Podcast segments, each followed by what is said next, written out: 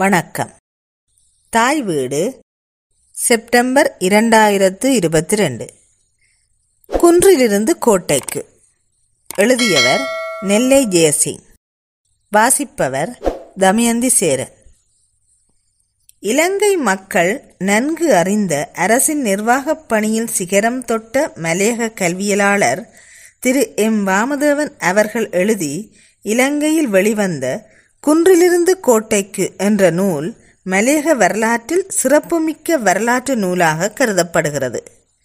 குமரன் புத்தக இல்லம் வெளியிட்டுள்ள இந்நூலானது திரு வாமதேவன் அவர்கள் கடந்து வந்த 50 வருடகால நீண்ட பயணத்தை சுவைபட நம்மோடு பகிர்ந்து கொள்வதாக அமைந்துள்ளது.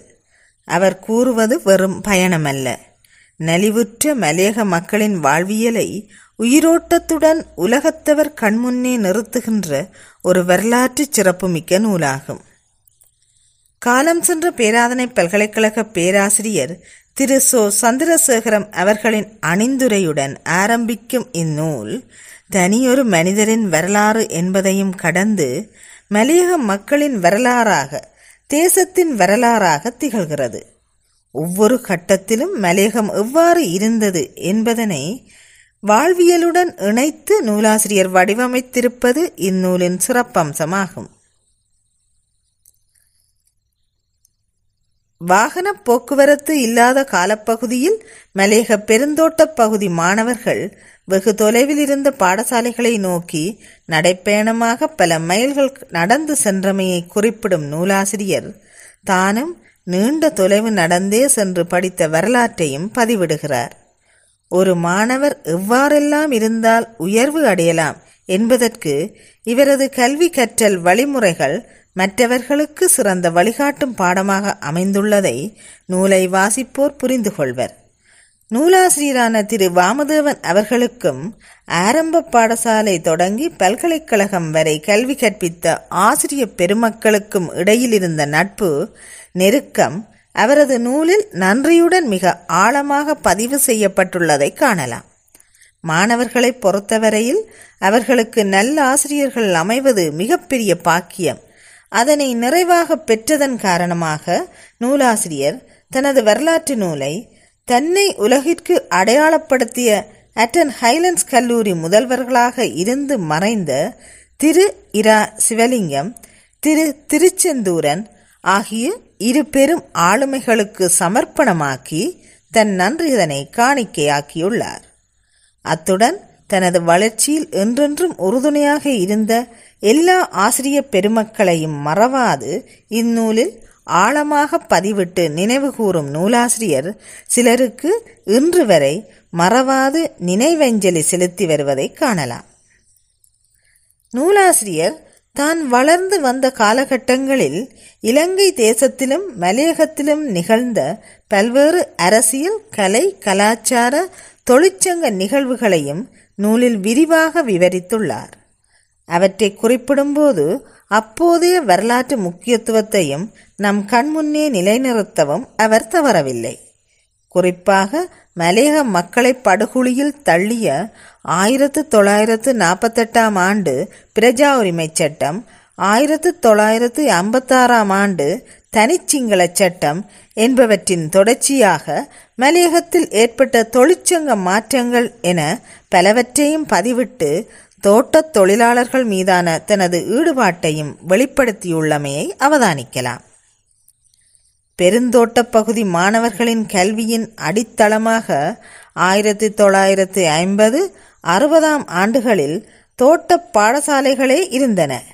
இந்நிலையில் கொட்டகல ஹட்டன் தோட்ட பாடசாலையில் 1964 அளவில் ஆசிரிய பணியிலிருந்த திரு வாமதேவன் அவர்கள் தனது ஹைலண்ட்ஸ் கல்லூரி ஆசிரியரின் வேண்டுகோளை ஏற்று நண்பர்களுடன் யாழ்ப்பாணம் சென்று குறிப்பிட்டதொரு கட்சிக்காக தேர்தல் பிரச்சார மேடைகளில் உரையாற்ற வேண்டியிருந்த கசப்பான நிகழ்வுகளையும் எழுத்தின் வாயிலாக நம்முடன் பகிர்ந்து கொள்கிறார். அதன் தொடர்ச்சியாக நூலின் ஓரிடத்தில் தேர்தல் காலங்களில் அரசியல்வாதிகள் எதனையும் செய்து வாக்குகளை திரட்டுவார்கள் என நூலாசிரியர் கூறியிருப்பது இலங்கைக்கு மட்டுமல்ல, இந்திய அரசியல்வாதிகளுக்கும் மிகவும் பொருத்தமானதாக இருப்பதை காண முடிகிறது. திரு வாமதேவன் அவர்கள் ஆரம்பகால மலையக தொழிற்சங்கங்கள் பற்றியும் தேசிய அரசியல் கட்சிகள் பற்றியும் கூறியிருப்பதுடன் பல்வேறு ஆக்கபூர்வமான அரசியல் கருத்துக்களையும் ஆங்காங்கே அவரது நூலில் குறிப்பிட்டுள்ளார். ஆனால் எந்த ஒரு சந்தர்ப்பத்திலும் அரசியல் சர்ச்சைகளுக்கு இடமளிக்காமல் அவர் செயல்பட்டுள்ள தன்மையை நூலை வாசிப்பதன் வாயிலாக அறிய முடிகிறது. 1960 காலப்பகுதியில் மலையக மாணவர்களுக்கு பல்கலைக்கழக கல்வி என்பது 8 ஆக்கணியாக இருந்துள்ளது. எனினும் 1965 திரு வாமதேவன் அவர்கள் மாணவனாக ஆரம்பத்தில் கொழும்பு பல்கலைக்கழகத்திற்குள் பிரவேசித்து பின்னர் பேராதனை பல்கலைக்கழகத்தில் பொருளியல் பாடத்தை கற்ற நிகழ்வுகளை பதிவிடுகிறார். பல்கலைக்கழக கல்வி பயிற்சி மூலம் தன்னை சிறப்பாக பட்டை தீட்டி கொண்டதாகவும் நூலில் குறிப்பிட்டுள்ளார்.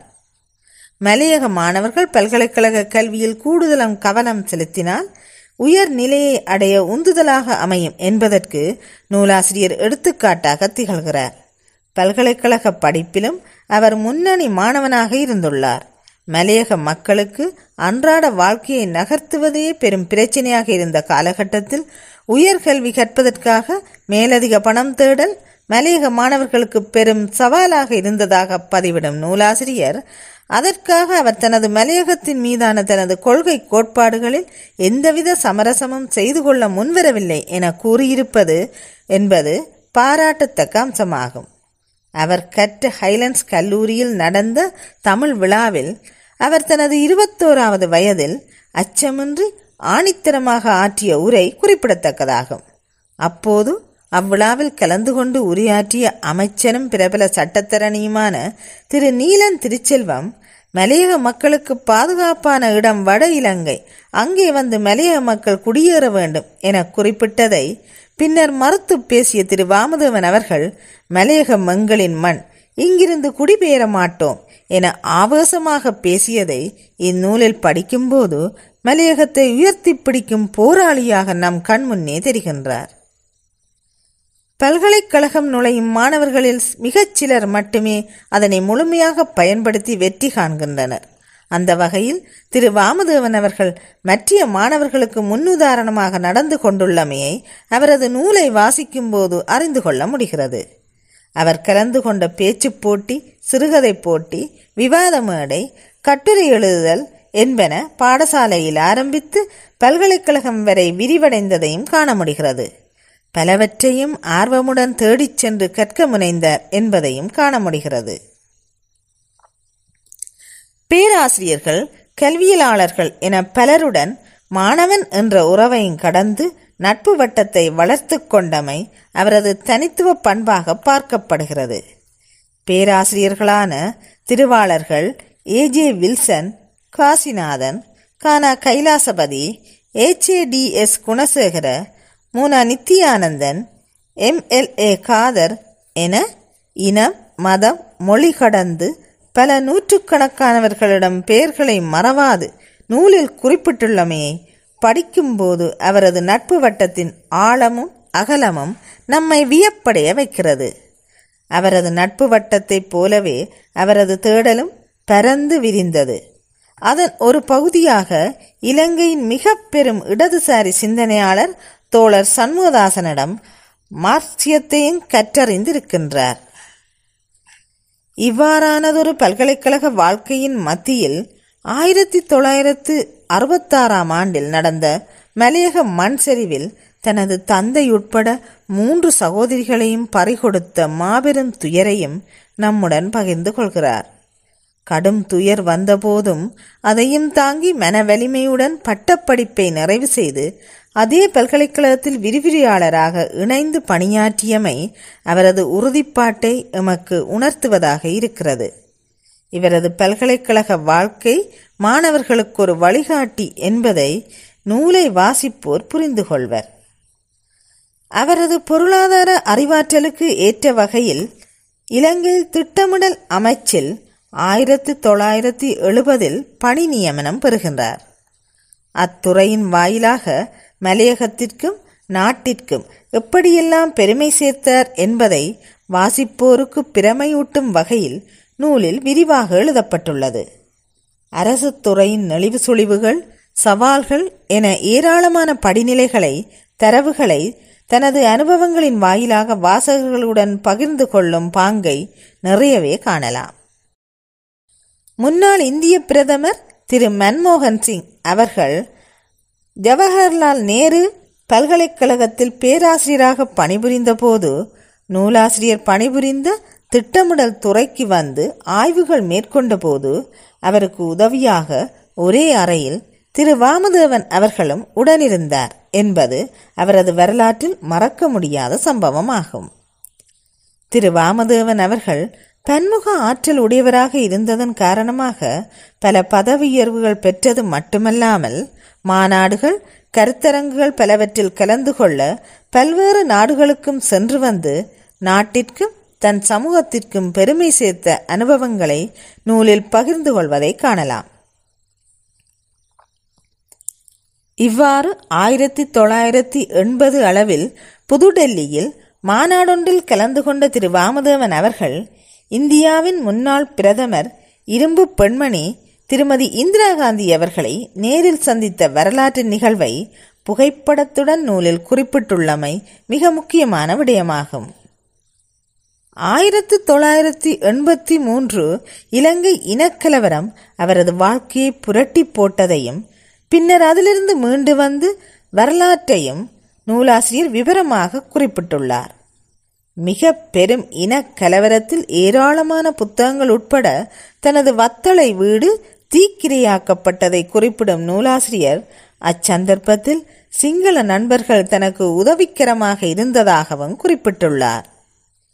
இலங்கை இனக்கலவர பாதிப்பிலிருந்து தற்காலிகமாக விடுபட 1984 தமிழகம் வந்ததாக கூறும் நூலாசிரியர் தமிழகத்தில் இருந்த காலப்பகுதியில் ஸ்ரீமா சாஸ்திரி உடன்படிக்கைக்கு உட்பட்டு இலங்கையில் இருந்து தாயகம் திரும்பிய மக்களின் மறுவாழ்வு நிலையை ஆய்வுக்கு உட்படுத்தி விவரமாக தனது நூலில் கூறுவதை காணலாம். திருவாளர்கள் பூபாலன், கோபாலன், சுப்பிரமணியம், ஜெயசிங் போன்ற தாயகம் திரும்பிய நண்பர்கள் உதவியதையும் நினைவு கூறியுள்ளார்.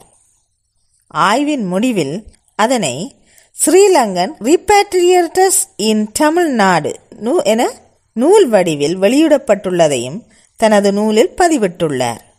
மேலும் தனது ஆய்வுக்கு உறுதுணையாக இருந்த பேராசிரியர்கள் சூரியநாராயணன், குமாரி ஜெயவர்தன, ஆத்ரேயா போன்றவர்களையும் நன்றியுடன் நினைவு கூறுவதை காணலாம். தமிழகத்தில் இருந்து 1987 இலங்கை திரும்பி அதிக அக்கறையுடன் தனது திட்டப்பணிகளை மேற்கொண்டதுடன் தோட்ட உட்கட்டமைப்பு மற்றும் மலையக வீடமைப்பு திட்டப்பணிகளையும் பலரும் பாராட்டும் வண்ணம் மேற்கொள்ளலானார். 2004 அபிவிருத்தி அமைச்சின் செயலாளர் என நிர்வாகத்துறையில் உச்சம் தொட்ட காலம் வரை தன்னலமில்லா நேர்மையுடன் ஆற்றிய சேவை அளப்பரியது. இவரது அரசு பணி அனுபவம் எதிர்காலத்தில் அரசு பணி மேற்கொள்வோர்களுக்கு ஒரு வழிகாட்டும் நெறியாக நிலைத்து நிற்கும் என கருதலாம். குன்றிலிருந்து கோட்டைக்கு என்ற இந்நூலின் இறுதிப்பகுதியில் நூலாசிரியரின் அரசு பணிகளை தாண்டி நிறைவேற்றிய சமூக பணிகள் பற்றியும் குறிப்புகள் இடம்பெற்றுள்ளன. மலையகத்தில் உயர்கல்வி கற்போருக்கு அரசு உதவிகள் பெற வழிகாட்டுதல், நூல் நிலையங்களை மேம்படுத்துதல், அமரர் சிவலிங்கத்தின் நினைவு நூல் வெளியிடல், பலவிதமான ஆய்வு கட்டுரைகளை வெளியிடுதல், கட்டுரை மற்றும் பேச்சு போட்டிகளை நடத்துதல், விளையாட்டு வீரர்களை ஊக்குவித்தல், மலையக எழுத்தாளர் மன்றத்தில் ஈடுபாடு காட்டுதல் என இவரின் பல்வேறுபட்ட சேவைகளை நூலின் வாயிலாக அறிய முடிகிறது. இவரது பல்வேறு சேவைகளை அங்கீகரிக்கும் விதமாக முன்னாள் அதிபர் திரு மைத்ரிபால ஸ்ரீசேன ஸ்ரீலங்கா திலக் என்ற தேசிய பட்டத்தை வழங்கி கௌரவித்தமை குறிப்பிடத்தக்கதாகும். நூலில் இடம்பெற்றுள்ள அனைத்து விடயங்களும் நம் மனதில் நிற்கும் வகையில் ஏராளமான புகைப்படங்களை நூலில் இணைத்துள்ளமை நூலின் சிறப்பம்சமாகும். அண்மை காலங்களில் வெளிவந்த சுயசரிதை நூல்களில் குன்றிலிருந்து கோட்டைக்கு என்ற நூல் வரலாற்று பதிவுகளை கொண்ட சிறந்த நூலாக பரிணமிக்கின்றது. தான் சந்தித்த தனது வாழ்க்கையுடனும் வேலை தளத்துடனும் தொடர்பில் இருந்த பல நூறு நண்பர்களை பிரமுகர்களை மறவாது நினைவு கூர்ந்து குறிப்பிட்டுள்ளமை மனிதத்தை மதிக்கும் நூலாசிரியரின் பண்பை காட்டுவதாக அமைகிறது. அவர் கொண்டிருந்த இன மத மொழி கடந்த உயரிய நட்பு நூலெங்கும் நறுமணமாக வீசுகிறது. மாணவர்களுக்கு மட்டுமல்லாமல் அரசு பணிக்கு செல்வோருக்கும் இந்நூல் சிறந்த வழிகாட்டியாக அமைகிறது. நூலாசிரியரின் எழுத்தாளுமை ஒவ்வொரு வரியிலும் வெளிப்படுவதால் சொல்ல வந்த விடயத்தை இலகு தமிழில் புரிய வைத்துள்ளார். நாவல் படிப்பதைப் போன்று அடுத்து என்ன நடக்கும் என்ற ஆவலை தூண்டும் வகையில் விறுவிறுப்பு குறையாத வகையில் இந்நூல் எழுதப்பட்டுள்ளது. இந்நூலின் சிறப்பு கருதி ஆஸ்திரேலிய தமிழ் இலக்கிய கலைச்சங்கம் திரு வாமதேவன் அவர்கள் எழுதி வெளிவந்த குன்றிலிருந்து கோட்டைக்கு என்ற இந்நூலை சிறந்த கட்டுரை நூலாக தேர்ந்தெடுத்து அன்பளிப்பு வழங்கி அண்மையில் கௌரவித்துள்ளமை குறிப்பிடத்தக்கதாகும். இந்நூல் குன்றின் குரலாக தமிழ் நெஞ்சங்களில் என்றும் ஒலித்து கொண்டே இருக்கும். நன்றி.